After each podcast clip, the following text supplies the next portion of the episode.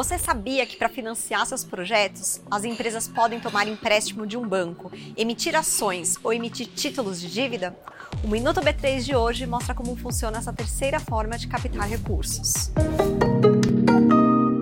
As empresas podem captar recursos de diversas formas.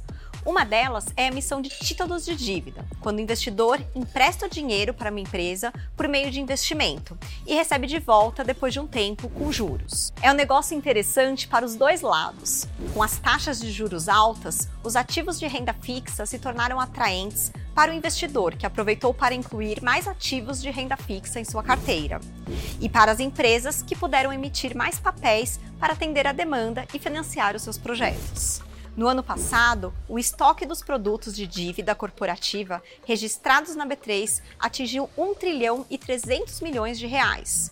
O valor é 27% maior do que o registrado em 2021. O estoque é o saldo de tudo que foi aplicado nesses produtos, menos o que já foi resgatado. O montante inclui debêntures, certificados de recebíveis do agronegócio, certificados de recebíveis imobiliários, notas comerciais de fundos de investimentos diretos, creditórios e fundos de investimentos em participações. E todas essas modalidades registraram crescimento no ano passado. Não se esqueça de seguir a B3 em todas as redes sociais.